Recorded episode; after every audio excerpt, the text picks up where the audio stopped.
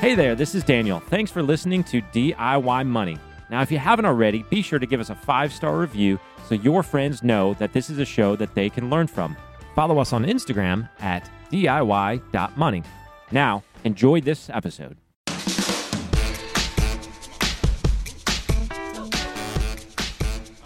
Welcome back, ladies and gentlemen. You're listening to another edition of DIY Money. DIY Money. What's shaking, Daniel? Uh, I'm a little bummed Why? because uh, this will be old news by the time this airs, but at the time we're recording yesterday, Simple Bank sent out an email. They are sunsetting the technology service, etc., that uh, my wife uses for her grocery shopping account. Mmm. Simple Bank is this really cool thing. I recommended it a few times on the podcast. It's a bank, but you can like create goals within the bank, and so it helps her because she's not a spreadsheeter. Um, and she, we direct deposit the sort of grocery and kid, like the money that she spends for stuff around the household and stuff like that. So there's a line item in our budget, but it goes right into her account. She manages all that via their uh, goals um, in the app and stuff like that. And she kind of grew fond of it because I kind of like strong armed her to use it a couple years ago, and now they're sunsetting it because Is sunsetting meaning that stuff. they're just not doing it anymore? yes, closing. Closing. So that's a that was it free? Um, yeah, but I mean, they made uh, they're like any other bank. When you use your debit card, they make transaction fees and things like that. So, um, so for those that might be using Simple, um, you're in the same boat as me, looking for a good service that does that. I think we will probably either just open her a checking account in our already established Ally, you know, bank relationship, um, or I was looking at the SoFi one. They're SoFi about to does go a lot public. of banking. Yeah, so they'll probably Via be around SPAC. for a little while. Uh, but they have some seems like some tracking stuff in there. So I'd be interested if anybody's listening and really likes the banking app thing that they're using. Um, but it, I did a little bit of research, and all the alternatives are pretty much just banking apps, but are tech startups too. And you might as well at that point just go to an established bank that's not going to sunset. Well, in a I. I put a message in the tribe, and it's time for us to start um, heading in this direction. If you are listening to this and you are an app developer, or you are uh, familiar with one, or you know of one, or you are, you know, at a company that does that, I, I'm very interested in uh, dialogue, collaboration, what have you, to start taking the DIY money steps and process that we have talked about, written about, et cetera, and putting that into an app uh, for individuals to use. So reach out to us, um, podcast at DIYmoney.org. That's podcast at DIYmoney.org. We need to really start to develop an app. I'm I'm I'm done with trying others. I've We're tried in them. sunrise mode. what is that? Oh, It's opposite of sunset. boom we're in sunrise mode with an app so and i don't want to have it uh, connected necessarily to a bank I, i've seen some good apps that you know you've got to open a bank account I, that kind of defeats the purpose So when you say don't connected to a bank, you mean you don't want it bank reliant, yeah, single I- bank reliant. Correct. Yeah, I wanted. I yeah, I have some some very strong ideas of how it should work and what it should look like and so forth. So again, if you're in that world, reach out to us. Let us know. We'd love to love to collaborate on that. Um, all right. That being said, housekeeping odds and ends uh, podcast at DIYmoney.org is the email for your questions. If you send us a question and we use it on the show, we'll send you $25 via Amazon. Uh, the DIY tribe blowing up on Facebook, almost 600. Probably by the time this airs, we'll have over 600 members. Um, still about a fraction of what we get in our user listener base from our podcast, but uh, nonetheless, it's a great crew. We Not share a lot of everyone's on Facebook all the Not time. everyone's on Facebook. We share a lot of good stuff in there. Uh, it's really neat. People are posting um, thoughts, questions, ideas, etc. I'm posting my uh, video uh, updates and and more of my motivational uh, content, if you will. So it's been a it's been a fun little group. Um, and Insta DIY.money. No more no more coffee talks for the time being. Got a couple coming out, but uh, we're probably sunsetting that for a bit as we continue to work on sort of other things. Yep, got some great stuff in the pipeline this year. All right, we're going to hit the question queue. We've got one coming in from Jeanette regarding Roth IRAs. Jeanette, what do you got? DIY! Hi, Daniel and Clint. This is Jeanette from Eastern Pennsylvania. My question is regarding Roths and when they make sense. Now, I understand the part about contributing with post tax dollars, it grows tax free and you withdraw tax free. But when I read resources and they say if you anticipate your income bracket to be higher at retirement, Roth makes sense. What does that mean? Does that have to do with your minimum withdrawal rate? Does that have to do with your total size of your portfolio? I just want to understand that a little bit better. I have a small Roth from early in my career where I didn't have retirement, but a majority of my portfolio is my traditional 401k. I live modestly and I intend to do so in retirement, but I also plan in the coming years to add real estate and some other investments to my portfolio in the aspiration of retiring early. I also foresee this year being able to max out my 401k and turning on that Roth again. So I think I'm in a good spot to better understand what exactly will that mean for me in post retirement when it comes to income brackets and kind of how I can start planning for the future. Thanks. All right, this is a great question. Um, let's hit the let's hit the CFP first and see what see what the Daniel has to say. CFP. Daniel, what do you got? All right, so Jeanette did a really good job of explaining those who are following along at home the dynamics of a Roth, the fact that you get to put money in that you've already been taxed on then it grows, and then when you take it out, uh, you don't pay tax on it. The exact opposite of what a traditional IRA or traditional 401k would be. Now, in the math, when it comes to assessing a uh, traditional retirement account, whether that's an IRA or a 401k versus a Roth version of that, the only variable that really has the potential to change is the tax rate. So you have your savings rate. Ideally, they're probably going to be the same regardless. You have the rate of return that you're going to get between now and the time that you use the funds. If you were to invest them the same, that that is the same regardless. So the only variable is the tax rate that you're going to pay. And on a Roth, that's your tax rate now. That one you know. Um, so that one's easy to calculate.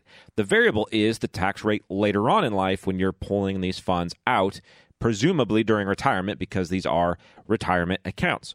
We're not certain of that uh, tax rate because tax rate because tax rates change over time but we can do some ballpark forecasting of that based on what we know about the tax rates today and the income bracket that you are in now versus the income bracket you're projected to be later on in retirement. Now, there's a few things that go into that projection later on in retirement.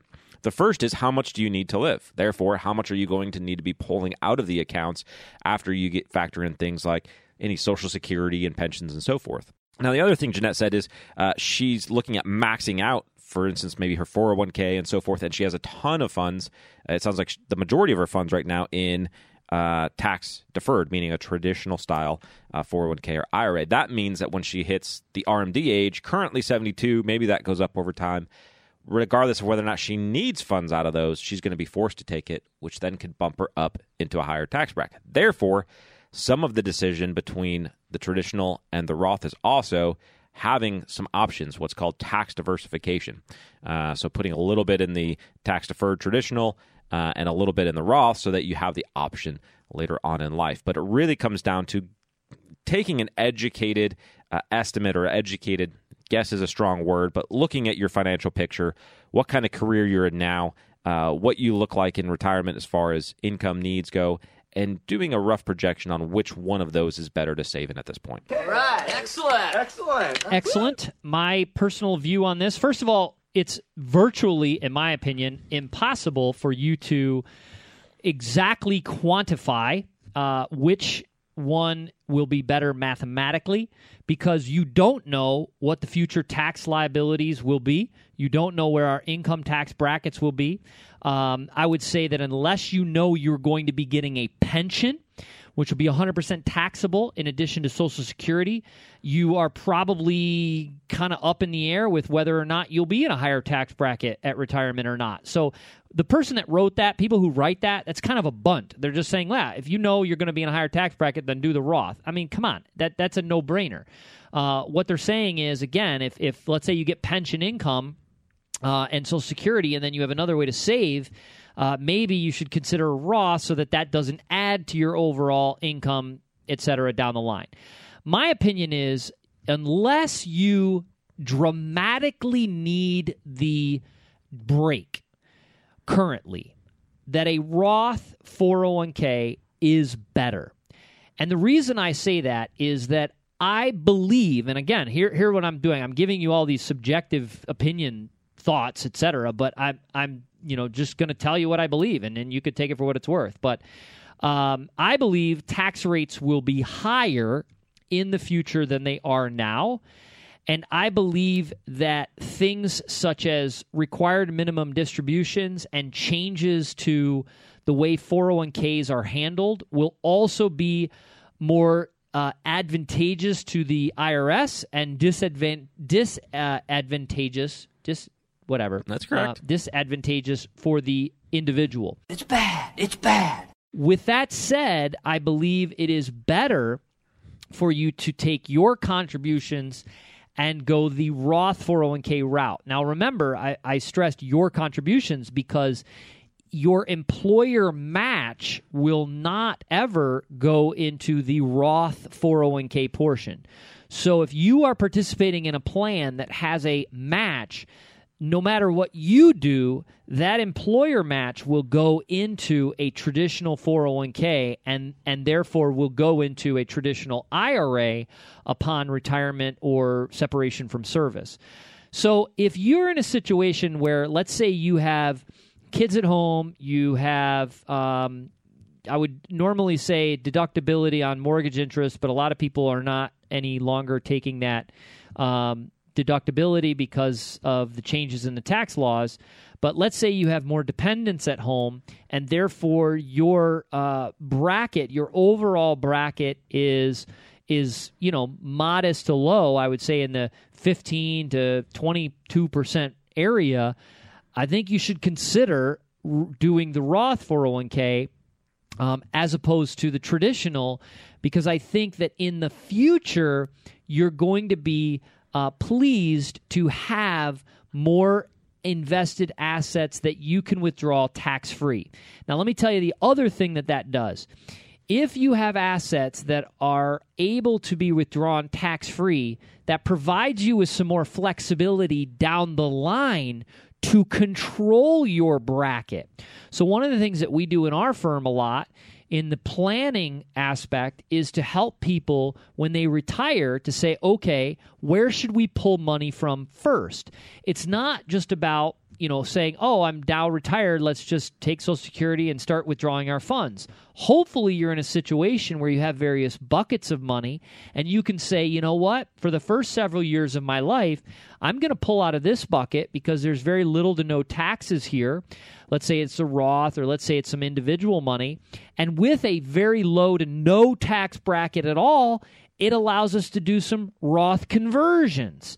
So again, I am getting a little ahead of ourselves here, but the reality is is that in my opinion, utilizing the Roth gives you more options down the line than just being subject to distributions that are 100% taxable. So if you can do it, I think that's the best option. I'll hedge by saying I think you should talk to a professional, maybe look at your specific situation, consider all the things that Daniel alluded to because it is important. But in my opinion, if you've got the option and you're not in an extraordinarily high tax bracket now, I think it's the best uh, to consider at this stage of life. That's my opinion. Extraordinarily high tax bracket being anything that starts with a three. Yeah, exactly. Kind exactly. of a. I mean, that's usually the. Again, rules of thumbs aren't great, but the rule of thumb the tipping point is when that tax bracket starts to begin with a three. Uh, obviously, I'd taken mind into consideration any state tax brackets as well. Uh, Roth IRAs also uh, are really beneficial for um, legacy planning, so passing down wealth uh, to your kids if that's something that you want to consider. Because at least of the current law, the ten-year rule on distributing inherited IRAs.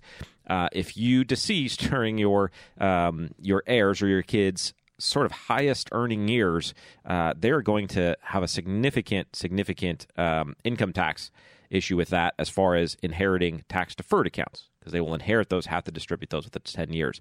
Roth IRAs, they can inherit, distribute those within 10 years without having to pay the tax. That's Excellent. great. Good. All right, that was a good question, Jeanette. Hopefully that you you found some value in our answer. If if if not, uh, I don't know. Maybe reach out and we'll help you specifically. Um, but nonetheless, it's a good it's a good question to understand the brushstrokes, but it is something that you can certainly go into rabbit holes and, and try to figure out more um, as uh, your specific details um, impact that. All right, I'm done with that. What else? uh, check us out on Insta, DIY.money, or the Facebook Tribe. And The- YouTube. and YouTube. Oh, gosh, I keep forgetting about that. There's, YouTube. there's a camera right there. Yeah, hello, YouTube. DIY Money on YouTube. And uh, remember, the secret to financial success is really quite simple live on less than you make, invest the rest, do so for a very long time. Make it a great one.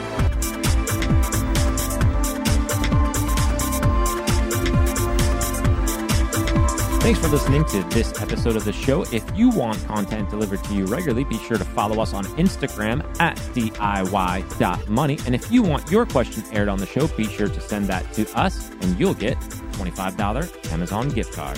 This show is for entertainment and educational purposes only and is not intended as personal financial advice. Before making any financial decision, please do your homework and consult a financial advisor as needed.